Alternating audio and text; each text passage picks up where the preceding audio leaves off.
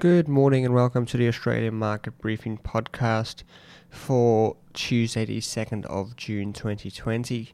Yesterday, the ASX 200 added 1.1%, extending its rebound from the heavy losses of February and March. It was driven by a strong performance from the major mining stocks as bulk base and precious metals all firmed and iron ore pushed through 100 US dollars a ton. The success of flattening the curve and earlier opening of the economy has answered some of the questions as to why we have moved away from the market lows. The major miners obviously drove that rally. Uh, the price of iron ore climbed 5.5% to 102.39 US dollars a ton on Friday.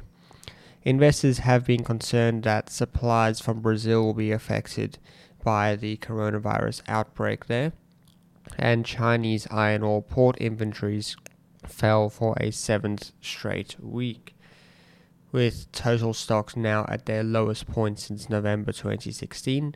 So there is fair reason to assume that there will be good demand uh, in the iron ore market CSL also rose uh, 3.1% yesterday.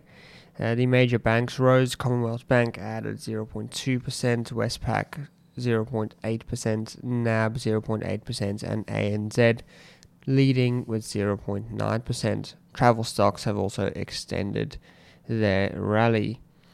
Today we have uh, the RBA policy statement at 2:30, so all eyes will be on that. ASX futures are up 13 points or 0.2%, and the Aussie dollar has topped briefly 68 US cents. Shares on Wall Street were modestly higher, uh, just close to the end of the session here. The Dow uh, is being lifted by Boeing, Amex, and ExxonMobil. 10 of the 11 S&P 500 industry sectors are higher.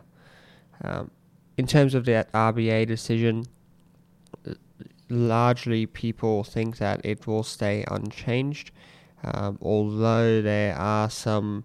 Um, it is coming just before the Q1 GDP figures on Wednesday, so it's unlikely they will do something today, although we may get some guidance on what they are thinking of doing um, after that.